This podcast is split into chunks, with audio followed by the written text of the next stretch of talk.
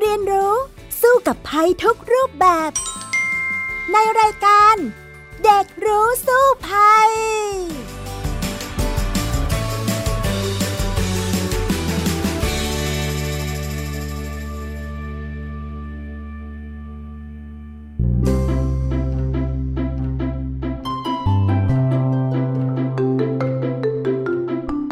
สวัสดีค่ะ คุณผู้ฟังคะ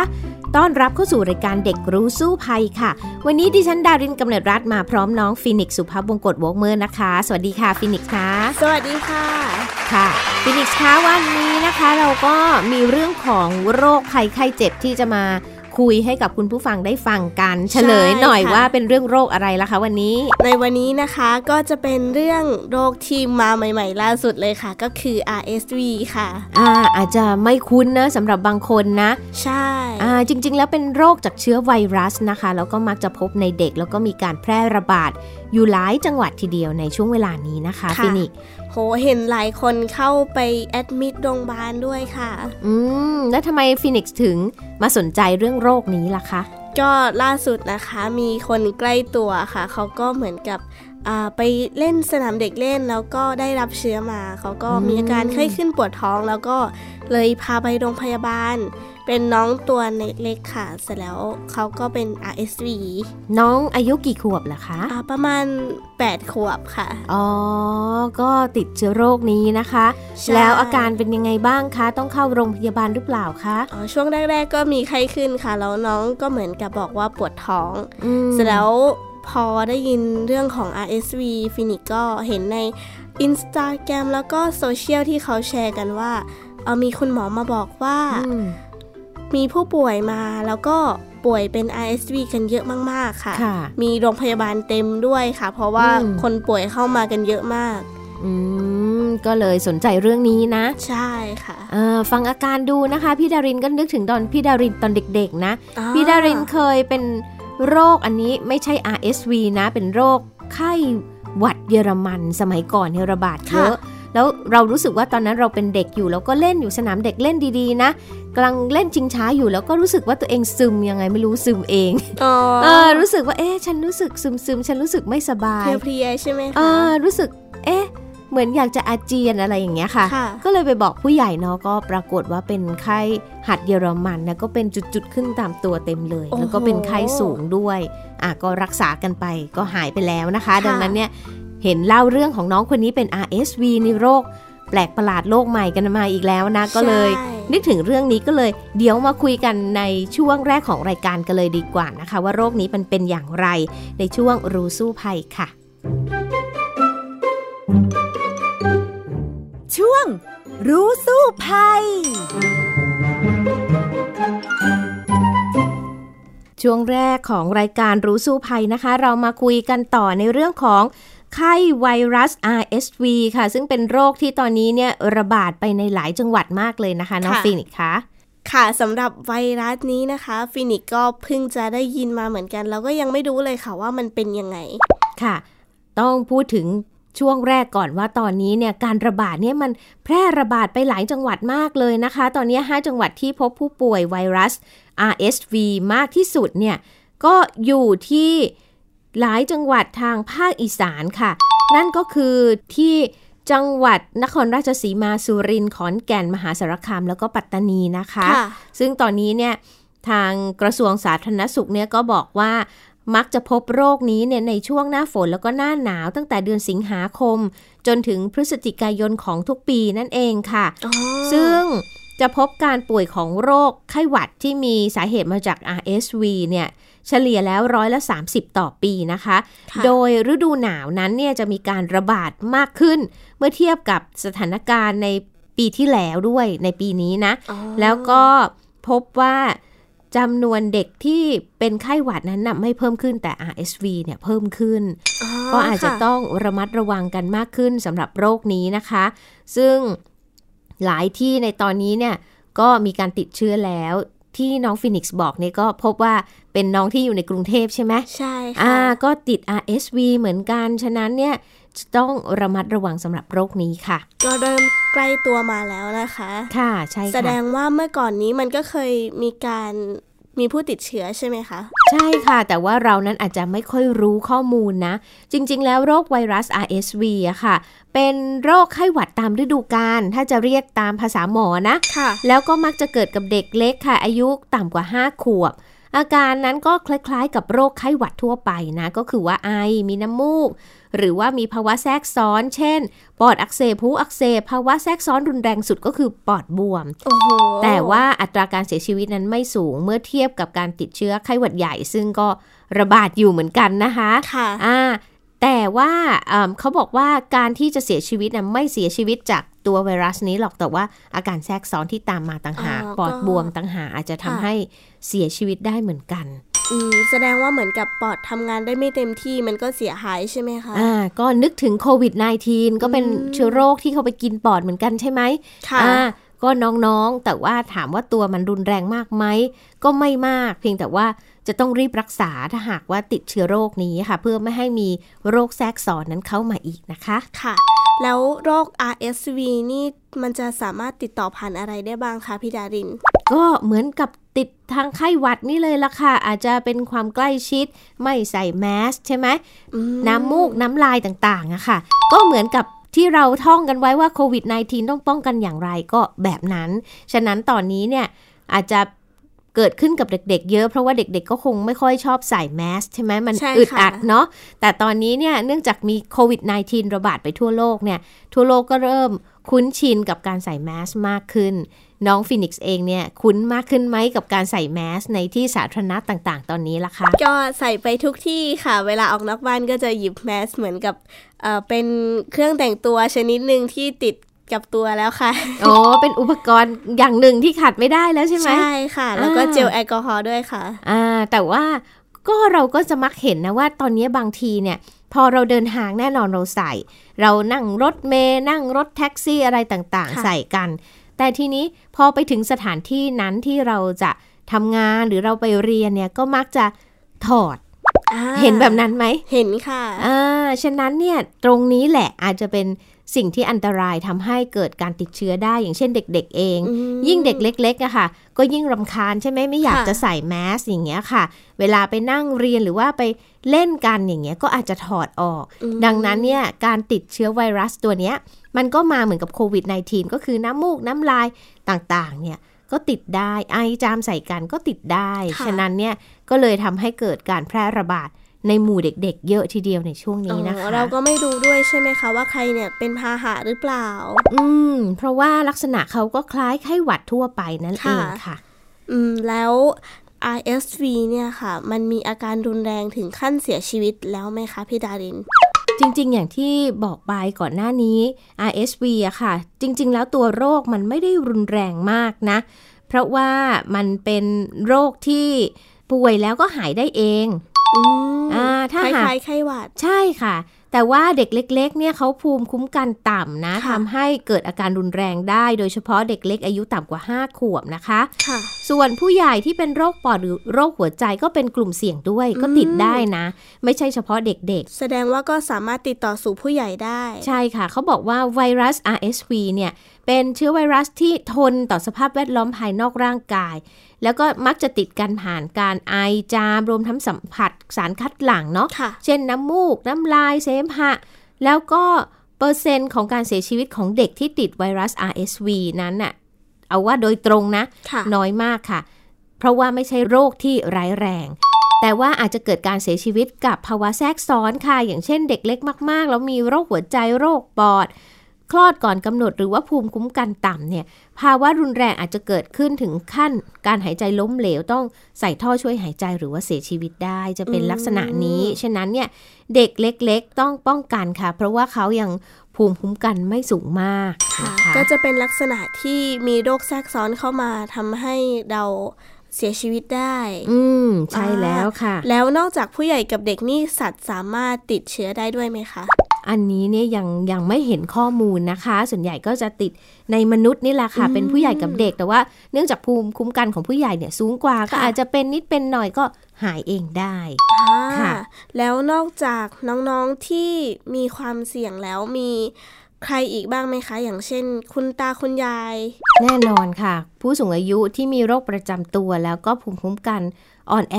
ก็มีความเสี่ยงที่จะติดเชื้อเจ้าไวรัสตัวนี้ และนำไปสู่การเป็นปอดบวมได้นะคะแสดงว่าถ้าฟินิกดูแลตัวเองไม่ดีก็เสี่ยงที่จะเป็นได้เหมือนกันใช่ไหมคะ ใช่ค่ะ แล้วมีสถานที่ไหนที่เสี่ยงที่จะได้รับเชื้อนี้บ้างไหมคะก็เป็นสถานที่ชุมชนต่างๆนะ แล้วก็การป้องกันของเราเนี่ยเขาเรียกว่ากาดตก อ่อนค่ะแอ จริง ๆ การป้องกันก็คล้ายกับโควิด -19 เลยทีเดียวนะคะ ล้างมือยังจำได้ไหม เรายังพกแอลกอฮอล์ล้างมืออยู่หรือเปล่า ค่ะอ่าใส่แมสไหม เราใส่แมสตลอดเวลาไหมเมื่ออยู่ภายนอก คือจริง ๆ แล้ววิธีการป้องกันเนี่ยเหมือนกันเป๊ะเลยค่ะ เพียงแต่ว่าตอนนี้เราก็เริ่มหย่อนยานรู้สึกว่าเอ๊ะการติดเชื้อในประเทศมันน้อยแล้วสำหรับโควิด -19 ใช่ไหมค่ะฉะนั้นเนี่ยหลายพื้นที่พี่ดารินไปต่างจังหวัดนะ เช่น ล่าสุดเนี่ยไปงานลอยกระทงที่ต่างจังหวัดอ๋แถอวแถวๆเชียงใหม่ เป็นยังไงคะ ไม่มีใครใส่แมสเลย โอ้โห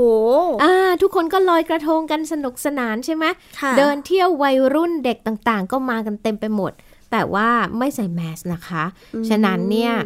มันก็อาจจะทำให้เราติดเชื้อไวรัส เชื้อโรคเหล่านี้ได้โดยง่ายผ่านการหายใจไอจาม สารคัดหลั่งต่างๆ ยิ่งสมมุติเป็นงานวัดอย่างเงี้ยไปเที่ยวลอยกระทงใช่ไหมการล้างมือก็อาจจะน้อย เพราะว่าเออลืมลืมเอาเจลไปอะไรอย่างเงี้ยสนุกสนานกับการเล่นอยู่ บางคนก็ไปเล่นยิงลูกดอกอะไรแบบนี้อ่าแล้วก็ไม่ได้ล้างมือ ใช่ คนดังก็มาจับต่อ ดังนั้นพี่ดารินว่าช่วงนี้เริ่มกาดตก เพราะว่าเรารู้สึกว่า เอ๊ะ เราเราไม่ต้องกลัวโควิดมา -19 เริ่มซาแล้วเท่าเอ่อเท่าไหร่แล้วใช่ไหมก็เลยกาดตกนะค่ะดังนั้นเนี่ยโรคอื่นๆ ที่เป็นไวรัสเหมือนกันทำนองเดียวกันเนี่ยเขาก็เข้ามาทำให้ติดได้เหมือนกับเด็กๆ ที่ติดแล้วในหลายจังหวัดใช่ไหมคะอืมอ่า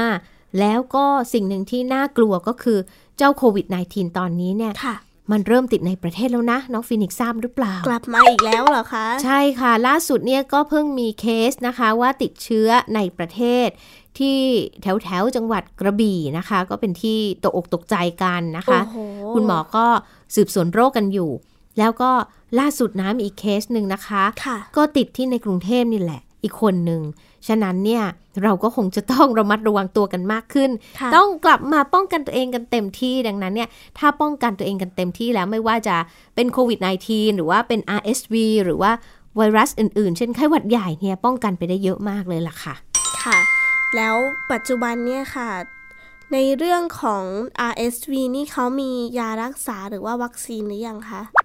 ต้องบอกให้หน่าตกใจไว้ก่อนว่าไวรัส RSV ไม่มีวัคซีนป้องกัน และอ่ายัยังไม่มียารักษานะคะ แพทย์เวลารักษาจะรักษาตามอาการค่ะค่ะแบบประคับประคองไป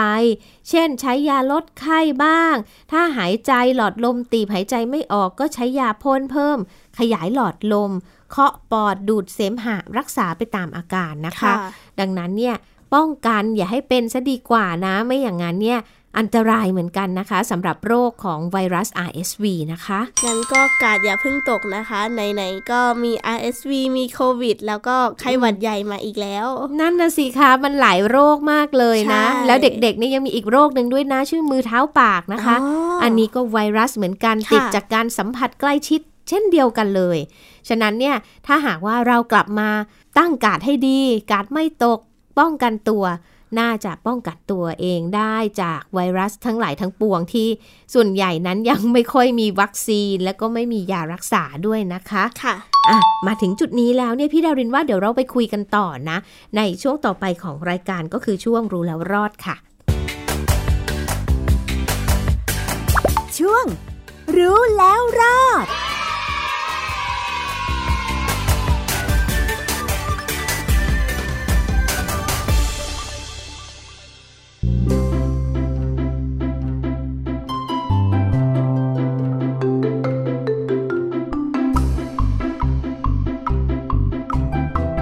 ถึงช่วงรู้แล้วรอดนะคะ ตอนนี้มาคุยกันต่อนะคะ ในการป้องกันตัวเองจากค่ะไวรัส RSV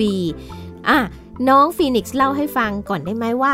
ตอนที่สังเกตว่าน้องคนนั้นที่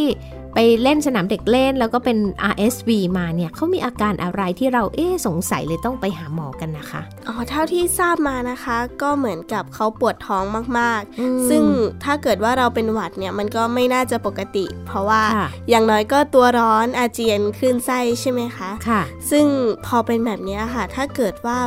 เกิดกับน้องของฟินิกเอง อาจจะยังไม่ได้พาไปโรงพยาบาล เพราะว่า คิดว่าเป็นไข้หวัดธรรมดาหรือเปล่าฟินิกก็เลยสงสัยว่าอ้าวแล้วถ้าเกิดว่าเราจะแยก RSV กับไข้หวัดธรรมดา เราจะสามารถทำยังไงได้บ้างคะอ่าก็ต้องมาดูวิธีสังเกตอาการกันก่อนนะคะว่าเอ๊ะอาการแบบนี้ใกล้เคียงหรือยังจะได้รีบไปหาหมอใช่ไหมค่ะ RSV เนี่ยเขาบอกระยะเริ่มต้นนะคะ ใช้เวลาในการฟักตัวเนี่ยสัก 3-6 วันค่ะ หลังจากได้รับเชื้อ แล้วผู้ป่วยเนี่ยจะมีอาการคล้ายกับไข้หวัดธรรมดานี่แหละ เริ่มจากน้ำมูกจามไอก่อนนะคะ ถ้าหากว่าคุณพ่อคุณแม่เนี่ยรู้ตัวช้า ก็อาจจะทำให้หนักขึ้น ดังนั้นเนี่ยต้องคอยสังเกตอาการให้ดีค่ะ พิจารณาด้วยว่า เอ๊ะเป็นอาการอย่างเนี้ยในช่วงปลายฝนต้นหนาวไหม ซึ่งก็คือช่วงนี้แหละนะ ค่ะ อ่า แล้วก็ไอจามีเสมหะมากไหม อ่าถ้ามากนี่เริ่มเข้าข่ายแล้วนะ หายใจเหนื่อยหอบไหม หายใจมีเสียงวีดไหม ถ้าเป็นอย่างเนี้ยเหมือนกับว่าหลอดลมเริ่มตีบนะคะ หรือว่าหลอดลมฝอยเนี่ยอักเสบแล้ว แบบนี้รีบพาไปหาคุณหมอเลยนะคะ เพราะว่า อาจจะเข้าข่าย RSV ได้ค่ะ เสี่ยงเกิดโรคแทรกซ้อนกับปอดลมด้วยใช่ไหมคะ ใช่ค่ะ อย่างพี่ดารินเองนะก็เป็นภูมิแพ้นะบางทีเวลาเป็นหวัดเนี่ย เราก็จะหายใจยาก เพราะว่าหลอดลมเราตีบง่ายอย่างเงี้ยค่ะ หายใจวีดแบบเนี้ยถ้าเกิดพี่ดารินเองมีอาการแบบนี้ปุ๊บเนี่ยก็จะต้องรีบไปหาหมอ เพราะว่าเวลากลางคืนเนี่ยมันจะนอนหายใจยากมาก น้องฟินิกส์เคยเป็นไหมเวลา เป็นเป็นจมูกมันตันไปหมดเวลาเป็นไข้หวัดนะ บางทีก็คัดจมูกแล้วก็แบบโอ้โหนอนไม่หลับเลย ใช่แล้วฉะนั้นเนี่ยก็จะต้องป้องกันตัวเองให้ดีด้วยนะคะค่ะ แล้วอาการที่เราต้องพึงระวังมีไหมคะ อย่างเช่น อาจจะมีอาการหนักมากแล้วอาการที่เข้าข่ายแล้วก็รู้สึกว่าจะหนักมากแล้วนั่นก็คือ1นนะคะเขาบอกว่าให้สังเกตว่าทางเดินหายใจส่วนต้นเนี่ยอักเสบ คือ อาการเนี่ยคล้ายหวัดมีไข้ มีไอ น้ำมูกไหลคออักเสบ อันนี้เข้าข่ายที่1ค่ะอันที่ 2 คือ ทางเดินหายใจส่วนล่างอักเสบก็คือหูชั้นกลางอักเสบ เริ่มปวดหูด้วยนะ บางครั้งพี่ดารินเป็นนะเป็นไข้หวัดแล้วก็ปวดหูไปด้วย หลอดลมฝอยอักเสบนะคะ ซึ่งมักเป็นในเด็กอายุน้อยกว่า 1 ปีค่ะ บางรายเนี่ยรุนแรง ไข้สูงหอบเหนื่อย ซึ่งสาเหตุมาจากไวรัส RSV ตั้งแต่ 40-90%เลยนะ ถ้าเริ่มหอบเหนื่อย แล้วก็มีอาการปอดบวม รุนแรงมักจะพบในเด็กอายุน้อยกว่า 1 ปีนะคะ อันนี้เข้าข่ายที่ 2 อันที่3เนี่ยกลุ่มอาการตายเฉียบพลันในทารกโออันนี้น่ากลัวเลยเขาบอกว่า พบการตายโดยไม่ทราบสาเหตุ แต่สงสัยว่า RSV เขามีส่วนกับ ทารกที่เสียชีวิตด้วยนะคะ บอกไม่ได้ด้วย อืมใช่ค่ะ ฉะนั้นเนี่ยการที่เราจะสังเกตว่า เอ๊ะมันต่างจากไข้หวัดธรรมดาแบบไหน ก็ต้องบอกว่าเด็กที่เป็นไข้หวัดธรรมดาเนี่ยค่ะ จะมีอาการเป็นแบบหวัด มีไข้ ไอ จามน้ำมูกไหล กินนม กินน้ำได้น้อย อาจจะกล่องเสียงอักเสบ เสียงแหบๆหน่อยเนาะ แล้วก็หลอดลมอักเสบไอแบบมีเสมหะร่วมด้วย แต่ว่าหายได้เองภายใน 5-7 วัน แต่ว่าถ้าอาการเกิดจากไวรัส RSV เนี่ยเขาจะเติมเข้าไปอีกก็คือหอบเหนื่อย บางคนหอบมากจนเป็นโรคปอดบวม หายใจหอบจนอกบุ๋มเลย หายใจแรงจนหน้าอกโป่งเลย หรือว่าหายใจออกลำบากหรือหายใจมีเสียงวีดอย่างเงี้ยค่ะคะแบบว่าหลอดลมฝอยเนี่ยอักเสบ บางรายไอมากเลยจนอาเจียน ซึมลงตัวเขียวกินข้าวกินน้ำกินนมไม่ได้ แบบนี้หาหมอด่วนเลยนะคะ เพราะว่าอย่าลืมว่าตอนนี้ไม่มีไวรัสที่จะป้องกัน RSV ไม่มียารักษาเฉพาะต้องรักษากันไปตามอาการนั่นแหละค่ะค่ะ ไม่มีวัคซีนไม่มียาด้วย ใช่ อย่างรายที่เป็นหนักๆนี่นะคะ คุณหมอเขาก็บอกว่า จะรักษากันในลักษณะว่าระวังไม่ให้ขาดน้ำเพราะว่าจะยิ่งทำให้ตัวเสมหะเนี่ยเหนียวข้นแล้วก็เชื้อลงไปที่ปอดนะ บางทีเนี่ยคุณหมอจะใช้ยาพ่นร่วมกับออกซิเจนนะคะ ครอบจมูกเลยขยายหลอดลม และให้ทานยาลดไข้ดำอาการทุก 4-6 ชั่วโมง เช็ดตัวลดไข้นอนพักผ่อนเยอะๆ ร่างกายก็จะต้องต่อสู้นะฟื้นตัวเองอย่างช้าๆ ใช้เวลา 7-14 วันถึงจะหาย แต่หลังจากหายแล้วเนี่ยเขาบอกว่า หลอดลมแล้วก็ถุงลมฝอยของเด็กเนี่ยจะมีอักเสบได้ง่ายเมื่อติดเชื้อครั้งใหม่ ฉะนั้นต้องดูแลให้ดีในเรื่องอาหารและก็การออกกำลังกายในช่วงที่อากาศเปลี่ยนแปลงด้วยนะคะค่ะอืมอ๋อแสดงว่าถ้าเกิดว่าเราติดเชื้อมาแล้วอ่าความเสี่ยงที่เราจะเป็นอีกเป็นอีกก็สูงมากขึ้น ใช่ค่ะ เพราะว่ามันอืมเข้าไปทำลายส่วนของหลอดลม แล้วก็ถุงลมฝอยของเด็กนั่นเอง งั้นแบบนี้เราจะต้องป้องกันยังไงบ้างคะพี่ดาริน ป้องกันคุณหมอก็บอกมานะ คือ 1. การล้างมือให้เด็กเล็กบ่อยอืมๆถ้าเด็กเล็กมากเขาไม่ไปเองใช่ไหมค่ะเราดูแลเราเป็นพ่อแม่เป็นพี่เลี้ยงก็ต้องพาไปล้างมือบ่อยๆนะคะ สอนเด็กอ่าแล้วตัวคนที่เลี้ยงก็ต้องล้างบ่อยๆ ด้วยเช่นกัน และเมื่อเด็กป่วยเนี่ยถ้าเป็นไปได้ให้ผู้ปกครองเนี่ยรีบรับกลับบ้านเลยนะ ถ้าอยู่โรงเรียน แล้วถ้าไม่สามารถรับกลับบ้านได้ก็ให้แยกเด็ก แล้วก็แยกของใช้ออกจากเด็กปกติก่อน เพื่อป้องกันการแพร่เชื้อโรคนะคะ แล้วก็โรคนี้เนี่ยมันสำคัญตรงที่ว่าเกิดซ้ำได้ถ้าร่างกายอ่อนแอ ฉะนั้นเนี่ยก็ต้องระวังให้ดี ไม่อย่างนั้นเนี่ยมันจะไปกระตุ้นให้เกิดอาการหอบ จนเป็นโรคระบบทางเดินหายใจเรื้อรังได้โอ้โหอ่าอันนี้เนี่ยน่ากลัวจริง ๆ เลยค่ะ ใช่ค่ะ อืม ฉะนั้นย้ำอีกทีกัดอย่าตกนะ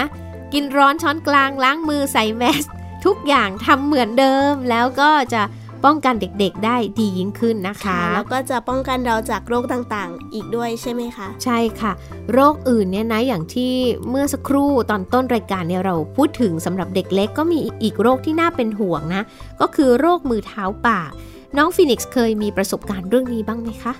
ยังไม่ค่อยมีค่ะ แต่ว่าเคยสังเกตอาการน้อง แต่ว่าอืมช่วงนั้นเนี่ยน้องจะเหมือนกับเป็นไข้แล้วก็มีจุดเล็กอืมๆแต่จริง ๆ แล้วเขาไม่ได้เป็นค่ะ เขาเหมือนกับไข้ขึ้นแล้วเป็นอย่างอื่น เป็นอาการแทรกซ้อนมากกว่าอ๋อไม่ได้เป็นมือเท้าปากนะใช่ค่ะ ตอนนั้นฟินิกก็หาข้อมูลโรคมือเท้าปากค่ะ เพราะว่าถ้าน้องเป็นเนี่ยอาจจะมีคนอื่นติดอีกได้อ๋อแล้วตอนตอนนั้นเนี่ยพบว่าเป็นยังไงบ้างคะ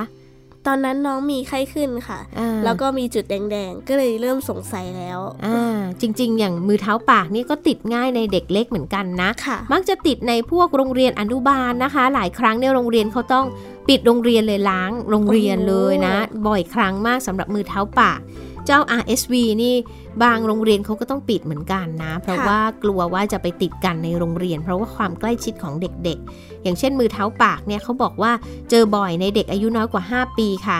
ระบาดช่วงฤดูฝนนะ ซึ่งมันก็จะมีอาการรุนแรงในบางคนเนี่ยถึงขั้นเสียชีวิตได้เหมือนกัน แล้วมันก็เป็นโรคไวรัสที่แพร่ระบาดทางเดินหายใจเหมือนกันลักษณะเดียวกันเป๊ะเลย แล้วก็อ่ามันจะมาทางของเล่นด้วย เช่นเด็กเนี่ยไปป้ายน้ำมูกมาอะไรอย่างเงี้ยค่ะอ่าไอจามใช่ไหมแล้วก็ไปป้ายที่ของเล่นแล้วเด็กก็เอาใส่ปากปุ๊บค่ะคราวนี้เนี่ยมันก็เลยจะติดเป็นมือเท้าปากนะ เชื้อก็อยู่ที่ของเล่นด้วย ใช่ ซึ่งอาการของเจ้ามือเท้าปากเนี่ยเขาบอกว่าฟักตัวสักประมาณ 1 สัปดาห์นะคะค่ะ แล้วมันก็จะเริ่มมีอาการอ่าน้องฟินิกซ์ทราบไหมว่ามีอาการแบบไหนบ้าง อ๋อ ต้องเป็นไข้ใช่ไหมคะ ใช่ มีไข้ แต่นอกจากมีไข้มันไม่เหมือนไข้หวัดธรรมดา คล้ายๆอ่า RSV ใช่ไหมเป็นยังไงคะ ตัวนี้เนี่ยเขาจะเป็นไข้ก่อนแล้วก็เจ็บปากน้ำลายไหลอืมกินอะไรได้น้อยลงนะคะ เพราะว่ามันจะเกิดแผล เหมือนกับร้อนในอะ่ะที่กระพุ้งแก้มแล้วก็เพดานปากนะค่ะ แล้วมีผื่นแดงเป็นจุดๆ เป็นตุ่มน้ำใสๆ ด้วยที่ฝ่ามือ ฝ่าเท้า รอบก้นแล้วก็อวัยวะเพศด้วย และอาจจะมีผื่นตามลำตัวแขนขาได้ด้วยนะคะ ซึ่งจะเป็นไอตุ่มน้ำๆเนี่ยสักประมาณ 2-3 วัน แล้วก็จะดีขึ้นจนหายเองได้ใน 1 สัปดาห์ ส่วนใหญ่เนี่ยเขาบอกอาการไม่รุนแรงหรอก แต่ว่าอาจมีภาวะขาดน้ำจากการที่ว่ากินอะไรได้น้อยลงได้ เขาก็บอกว่าจริง ๆ เจ้ามือเท้าปากที่เห็นเป็นจุดแดง ตามมือตามเท้าตามอะไรอย่างเงี้ยที่เราสังเกตค่ะได้เนี่ย ทั่วไปมันไม่น่ากลัว หายเองได้ แต่ว่ามีส่วนน้อยที่อาการรุนแรงนะคะ ซึ่งมักเกิดจากเชื้อ EV71 เนี่ยมาร่วมอืมทำให้มีอาการสมองอักเสบร่วมกับระบบทางเดินหายใจและระบบไหลเวียนเลือดล้มเหลวเสียชีวิตได้อย่างสรมวองดเร็วอักเสบอ่า ฉะนั้นเนี่ย ถ้าสังเกตเห็นเด็กมีไข้สูงนะคะ แล้วก็ซึมอ่อนแรงมือสั่นเดินเซอาเจียนมากหายใจหอบและชัก ไปหาหมอด่วนเลยค่ะ ค่ะ อ่า แล้วก็มือเท้าปากก็อย่าประมาท เพราะยังไม่มียารักษาเหมือนกัน อืมอืมแล้วโดยก็อาจมีโรคแทรกซ้อนด้วยใช่ใช่ไหมคะ หลักๆ คุณหมอเนี่ยเขาจะรักษาแบบตามอาการเช่นเดียวกันเนาะเอ่อ โดยมันจะเจ็บปากด้วยใช่ไหมมันจะกินอะไรได้ยากเนี่ยเขาจะให้ยาชาให้ป้ายที่แผลค่ะทำแล้วก็ให้ดื่มน้ำเกลือแร่เพื่อชดเชยภาวะขาดน้ำในเด็กนะคะค่ะก็รักษาดูแลไปสักประมาณ 7 วันถึงจะหาย ฉะนั้นเนี่ยหลายโรงเรียนเลยปิดโรงเรียน เพราะว่าเกรงว่าเด็กๆเนี่ยจะติดกันหมด เพราะว่าถ้ามีคนหนึงเป็นอีกหลายๆ คนในห้องก็อาจจะเป็นได้นะคะแล้วก็อาจจะเป็นซ้ำด้วย อืมฉะนั้นเนี่ย ก็น่ากลัวสำหรับโรคนี้ ซึ่งก็มักค่ะเกิดในหน้าฝน ตอนนี้จริงๆเข้าหน้าหนาวแล้วนะ แต่ว่าก็ยังมีฝนมานะคะ ช่วงนี้เขาเรียกว่าเป็นปลายปีที่เกิดภาวะลานินยาน้ำมาก ฉะนั้นเนี่ยจะเห็นข่าวว่ามีพายุเข้ามาบ่อยๆ บ่อย ๆ เลย ในช่วงค่ะนี้ไม่จบสักทีเอ๊ะงง ว่าหน้าหนาวอย่างไรอะไรอย่างนี้ใช่ไหมแต่ค่ะคาดว่าอีกไม่น่านานจากนี้น่าจะเริ่มหนาวแล้วนะคะ ค่ะ อืม นี่แหละค่ะ โรคที่เกิดกับเด็กๆ ฟังแล้วเนี่ยน้องฟีนิกซ์เนี่ยเป็นเป็นห่วงน้องชายของเราไหมตัวเล็กโอ้โห เป็นห่วงน้องทุกคนเลยค่ะๆค่ะ แล้วก็สำหรับน้องๆที่อาจจะมีแพลนที่จะไปเที่ยวหรือว่าไปเจอผู้คนเยอะๆเนี่ยก็อยากให้คุณพ่อคุณแม่ช่วยกันระวังค่ะ เพื่อที่จะรักษาสุขภาพให้กับน้องๆค่ะ ใช่ค่ะ โดยเฉพาะการใส่แมส การล้างมือสำคัญมากนะคะค่ะจะป้องกันโรคอันตรายเหล่านี้ได้อย่างดีทีเดียว วันนี้หมดเวลาแล้วสำหรับรายการเด็กรู้สู้ภัย กลับมาพบกันใหม่ในครั้งหน้านะคะสำหรับวันนี้ สวัสดีค่ะ สวัสดีค่ะ ติดตามรายการได้ที่ www.thaipbspodcast.com แอปพลิเคชัน Thai PBS Podcast หรือฟังผ่านแอปพลิเคชัน Podcast ของ iOS Google Podcast Android Podbean SoundCloud และ Spotify ติดตามความเคลื่อนไหวของรายการและแสดงความคิดเห็น โดยกดถูกใจที่ facebook.com/thaipbspodcast